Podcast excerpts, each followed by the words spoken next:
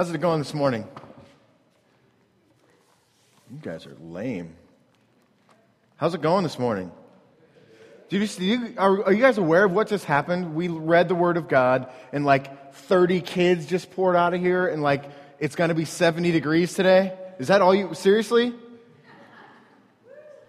Thank, a little bit from Rebecca there, appreciate it. Not much, but a little bit. So, um, John chapter 2. I'll quit being silly and we'll get to the heart of what we need to talk about this morning. Um, I'm really excited uh, about this morning because, one, we didn't meet last week because of the storm. Um, uh, and just, like, I don't know if you guys are like me, but I just, like, my Sunday was just. Ugh. Because, like, God has called us together to, to do life together, to, to be together. And I don't know, this Sunday morning, being with you all in this place is, uh, is, is a really life giving, awesome thing. And I missed it last week. And then two weeks prior to that, I was out of town. So it's like I've had this once in the last four weeks, and that's uh, it's not enough.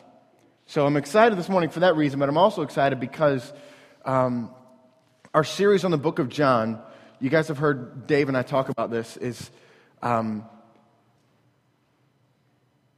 it, it, the idea, the concept is that John has written these things down so that we might know that Jesus is the Christ, the Messiah, the chosen one, and all those things that we've talked about. And I think that idea, that concept, is never more true than what Kelly just read in, in John 2, 1 through 11, what we'll study this morning. It's never more true than, than where we'll be this morning. That these things are, it's not just another story, it's another story whose purpose is to get the reader to understand that Jesus is the Christ.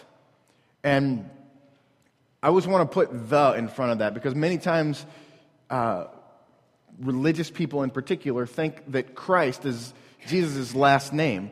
It's, it's a title. Jesus is the Christ, the Messiah, the chosen one. All the Old Testament pointing towards someone who's going to come and save a people. And the term for that is Christ. So Jesus is the Christ. And everything that, we, that is written in the book of John is written for the purpose that the reader might understand that Jesus is, in fact, that Christ. Um, and again, this story this morning, there is I, I don't think in my mind there's, there's a more appropriate, um, adequate story that, that kind of goes alongside in support of that, that Jesus is the Christ. I want to read for you the, the purpose verse of John, chap, of John, the book of John. It happens at the end of the book, John chapter 20, verse 30 and 31. It says this now, Jesus did many other things in the presence of his disciples, which are not written in this book. Jesus did a lot of stuff, and John only wrote about a few of them. Verse 31 But these are written, the stories that I have just written to you, John says, are written so that you may believe that Jesus is the Christ, the Son of God, and that by believing you may have life in his name. Everything that we read, everything that we study in the book of John is in support of this idea. John set out to write a book so that the people that came after him years and years later, this is probably 60 years after the life of Christ, that John writes his gospel. And the purpose is so the people that read it and engage with it might understand that Jesus is the Christ, the Son of God, and that by believing those things, they might have life in God. And so that's a big deal for us. And this message that we're going to read this morning is in support of that premise.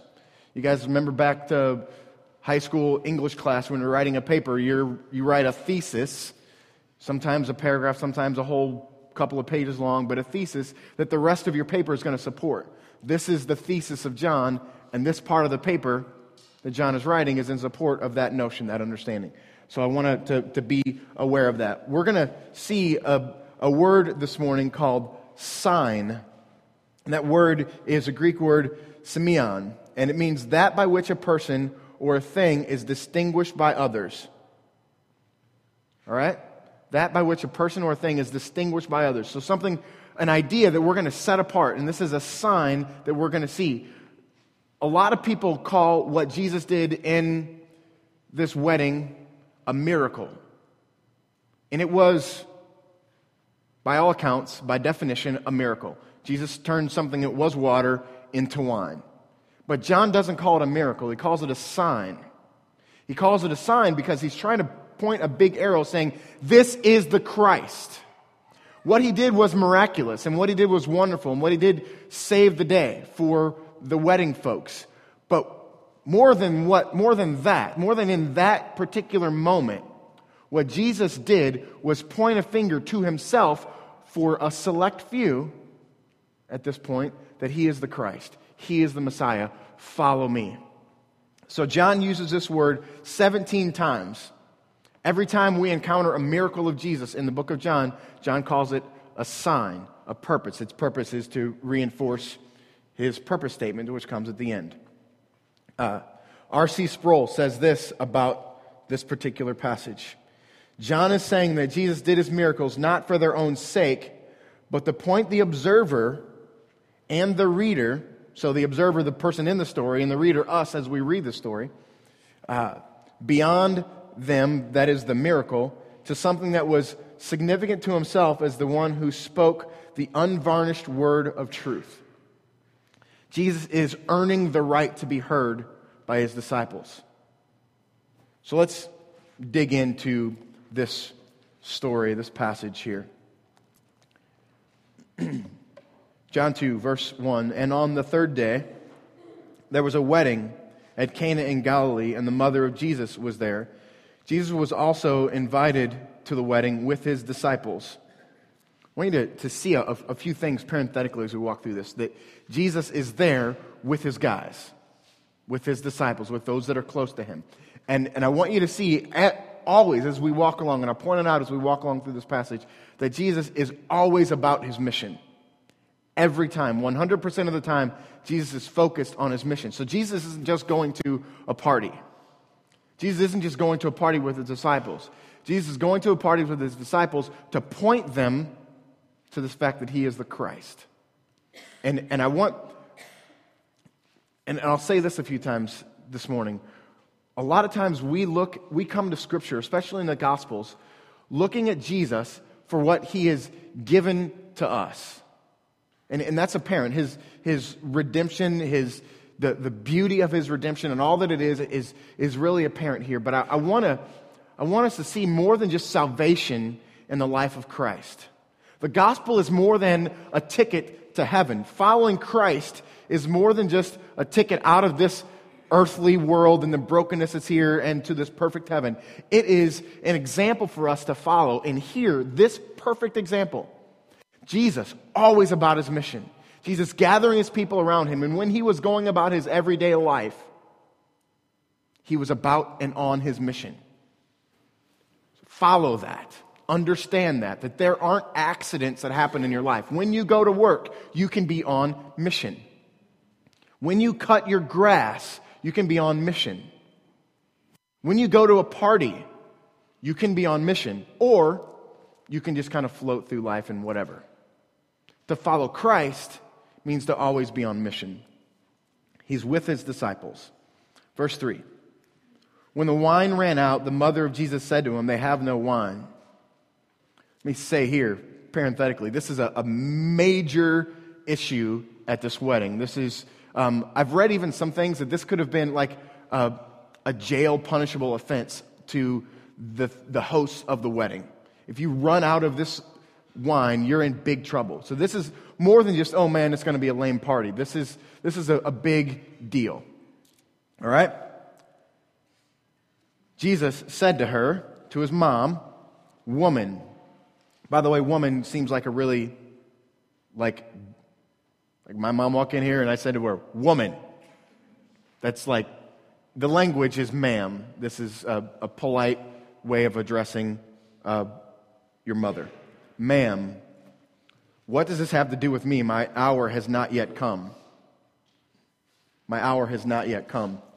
So there is uh, a select few that are here are, are going to get to engage in, in this sermon or in this, this message that Jesus has for these people here. Just, just only a few, just his disciples and his mom and a few of the. Nobody else really understands how this wine came about. They just know that they're enjoying this wine. It's, it's kind of similar to uh, one of my favorite movies, a movie called Field of Dreams. There's a scene in it that you're going to see now. Um, but I want you to see this one guy has absolutely no idea what's going on. David, hit that for me.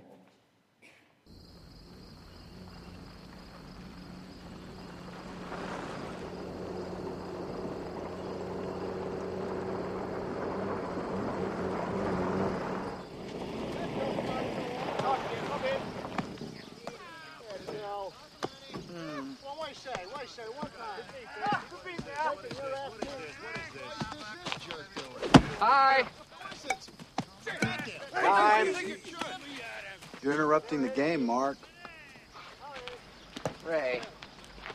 Ray, it's time to put away your little fantasies and come down to earth. It's not a fantasy, Mark. They're real. Who is real? Shoeless Joe Jackson, the White Sox, all of them. You mean No, you can't can't see any of it. What was this? Elvis? Ray, As a matter of fact, it's Terrence Mann. Right. How do you do? I'm the Easter Bunny. like this is jesus' idea here like some people just don't get it don't understand what's happening and, and we can see like look at the story. There are people that understand who jesus is and what he's done and why he's done it. And there are most of the people there have no idea. Just like this redheaded guy in the story walking across the baseball field when the game's going on and he has no idea that it's there. And like so much of our lives are like that. We walk around this earth like the redheaded guy with no idea what's happening. No idea of the spiritual reality that's going on around us. And this is like to follow Jesus, to engage this story, is to pull back and see what's going on around you, what's happening around you. Nothing that's going on around you is happening by accident. Nothing that's happening around you is going on by accident. And Jesus, to follow Jesus, is to see that and to perceive it and then to do something about it. Which is what brings us to the, the next verse here, which is just, it, it's really good. And, and we miss a lot of, of what happens here. Verse 5. This is probably the most profound thing that happens in this story. understand that we're, we're missing, we're, a lot of times we miss the spiritual thing that's happening, we miss what's going on, and, and we aren't aware of the reality of what's happening. And then look at what Jesus' mom does. His mother said to the servants, Do whatever he tells you.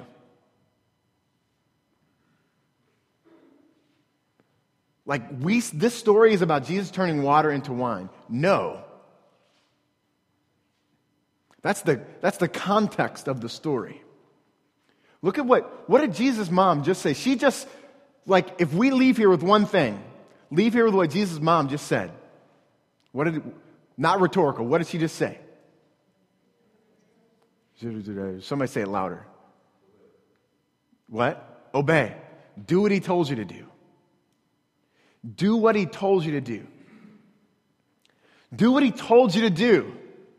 Here's like life, especially the Christian life, for me at least, is really confusing. I can get bogged down in philosophical debates, theological debates, whether we can or can't do something, and, and what the best way is to, to lead a church on mission, and, and, and what is Jesus saying, and, and look at the, the minutia of the details of Scripture, and those are all powerful things, but ultimately, it's really pretty simple. Um, a couple weeks ago, I was privileged enough to be in Florida visiting my parents, and my dad and I were playing golf and with his cousin, and uh, his cousin is a really, really good player, uh, and I'm really kind of, kind of nervous, and I really want to play well when I'm playing with him, and so I'm, I've got this weight, like I've got to play well, and I'm playing really bad. I'm like on the ninth hole here, and I'm just really bad, but I've got the shot in front of me, and it's just a real easy little pitch shot. Let me explain to you.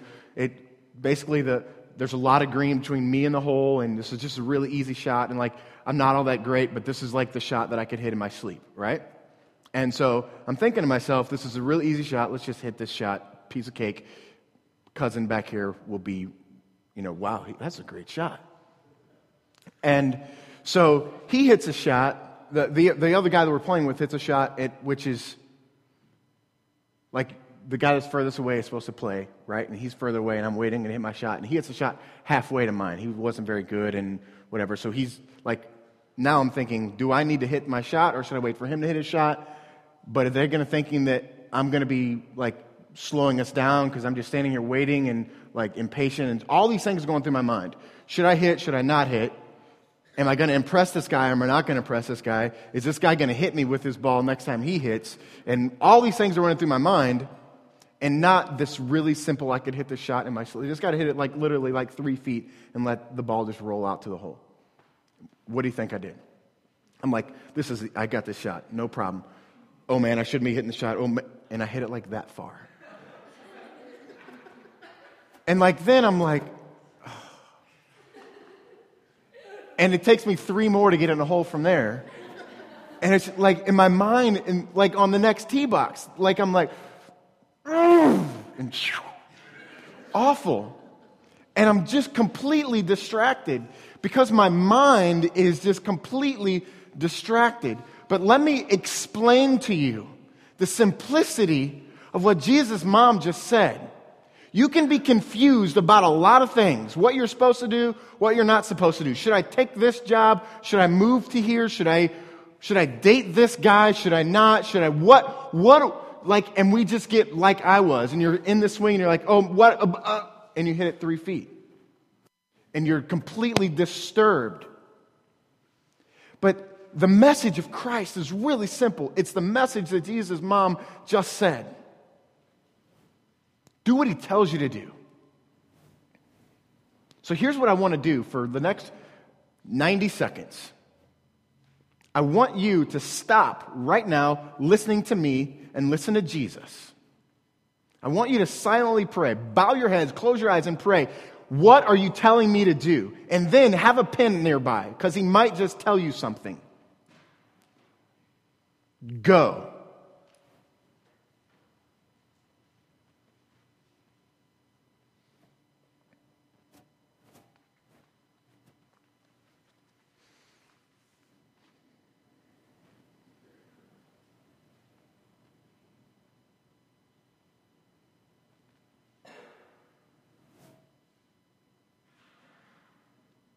God, I thank you for this morning. I thank you for the simplicity of your message. I thank you for the simplicity of Mary here.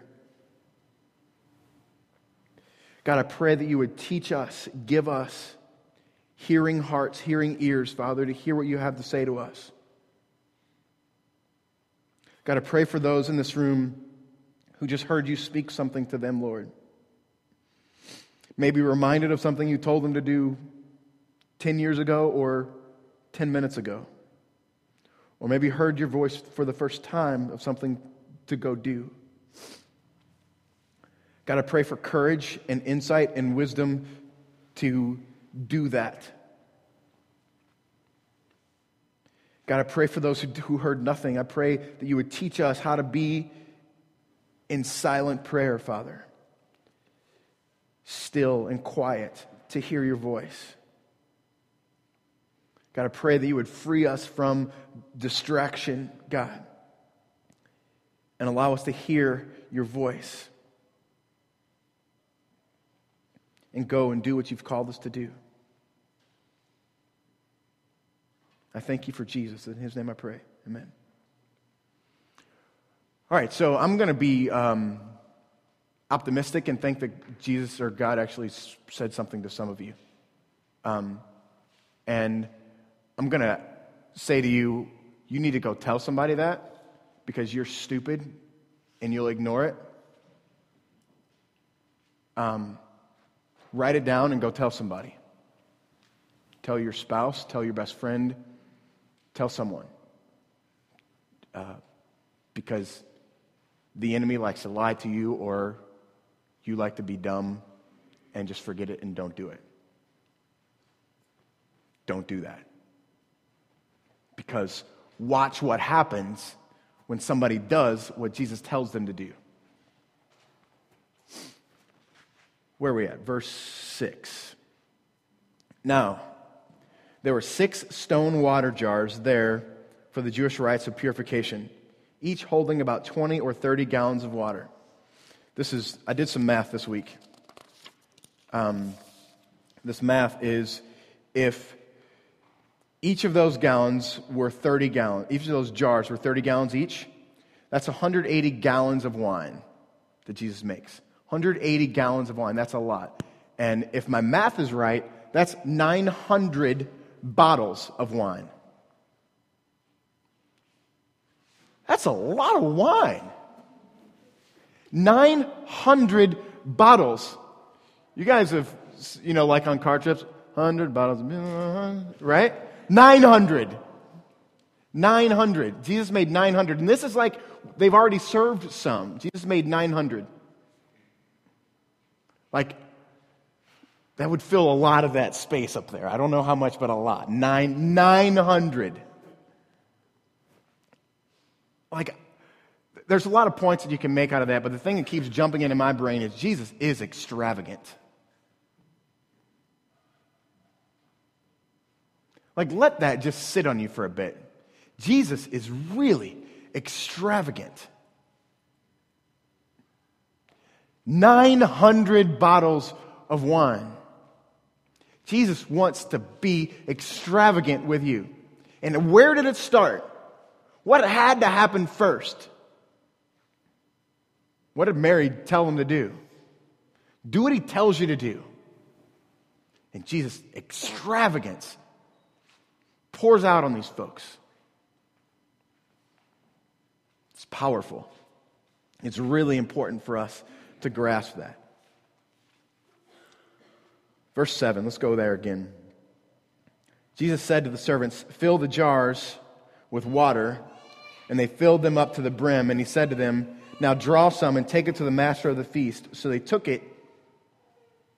And when the master of the feast tasted the water, now become wine, and did not know where it came from, though the servants knew who had drawn the water, again, remember, Jesus is only a select few getting to understand, see this sign that he is the Christ, the Messiah, the anointed one. Intentional for Jesus here. The master of the feast called the bridegroom and said to him, Everyone serves the good wine first, and when people have drunk freely, then the poor wine. But you have kept the good wine until now. More extravagance from Jesus.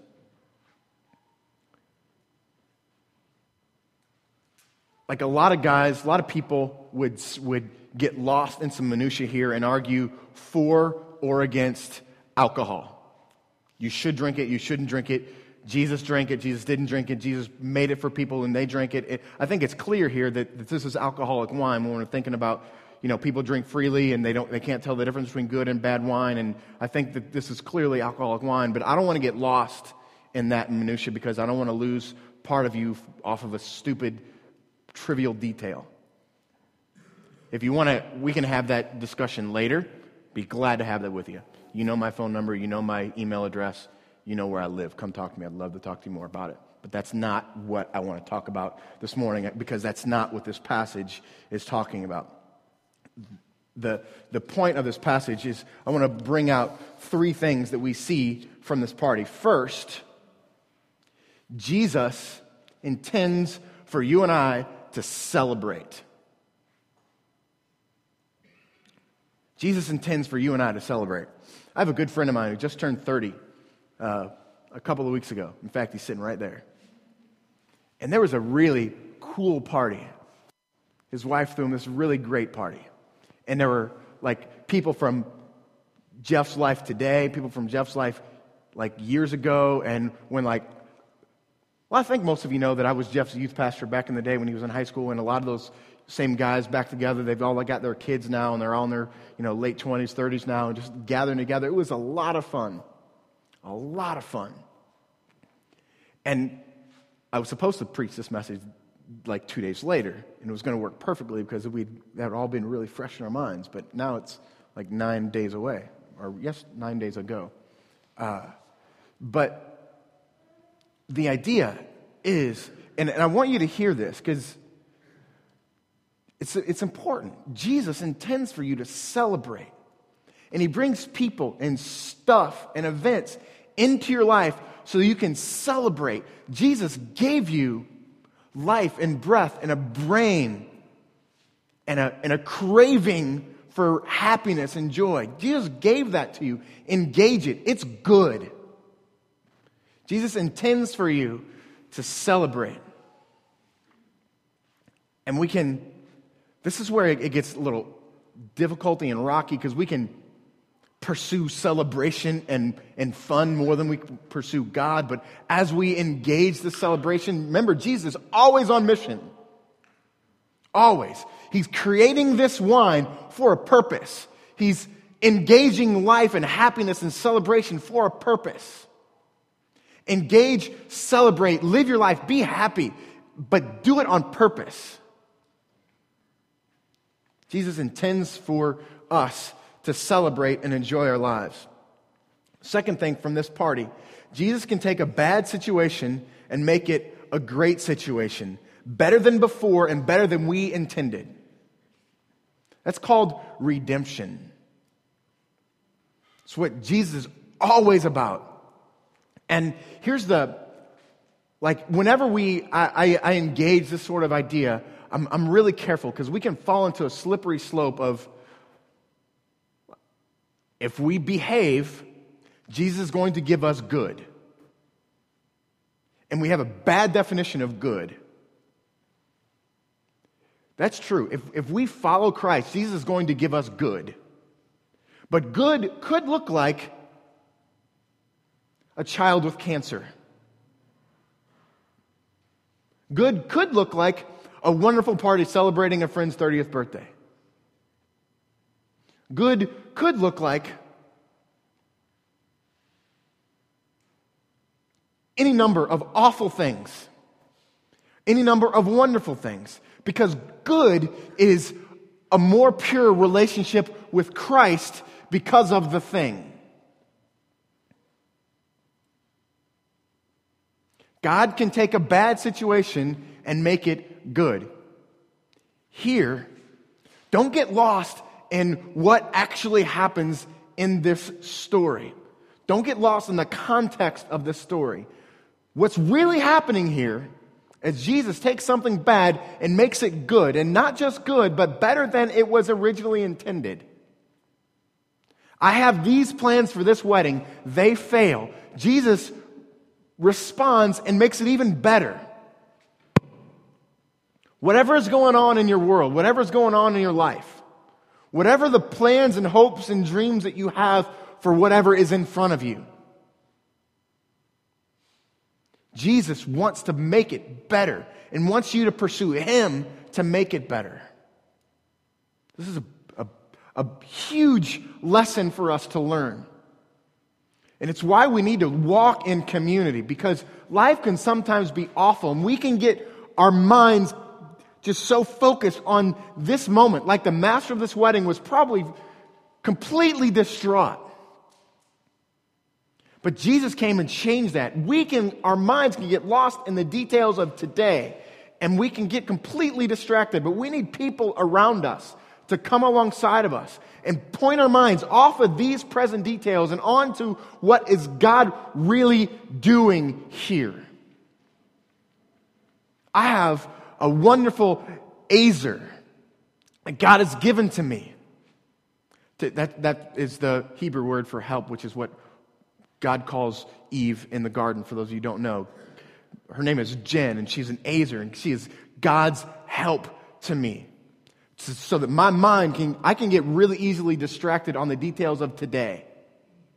God brings her into my life and I get to see perspective. You guys have people like that in your life, people that are in this room. Engage community, engage life, because Jesus is on mission. He's on mission in your life, bringing people around you so you can see beyond the, the tyranny of the moment. This is what this story is about. And the story is about that so that you might see that Jesus really is the Savior, the Messiah, the long awaited, long anointed one, come not just for your salvation, but so that you might know how to be. This is Jesus, and it's awesome. The last thing that I want you to see, and I've said it countless times, that Jesus is always on mission. So we ought to always be on mission. And think back to what you what Jesus said to you when you prayed a minute ago. What are you supposed to go do? Think back to that and be on mission. Engage people in this room today, even while we're picking up chairs and putting them in a closet. Talk about what it's like to be on mission. God's got something big for you, and He wants to do good to you. Please define good correctly. God wants you to be on mission. and this story, its purpose is that. One last verse, just a few more minutes. Verse 11. The beginning of his sign Jesus did in Cana in Galilee and manifested his glory, and his disciples believed in him. The point of this message, the point of this book, is to turn our attention to this fact Jesus is the Christ. Jesus is orchestrating events. Jesus is orchestrating events, telling the, the horn section when to play, telling the violin section when to play, so that it might come together for the symphony of beautiful attention and affection gathering momentum towards Him. There are hardships and difficulties. There are pain, there's parties, there's friendship. So many things that are around us that can either compete for our attention or be used to draw our attention to this fact that Jesus Christ is Lord, the Messiah, the long anointed, long awaited one, the anointed one. He is the Messiah.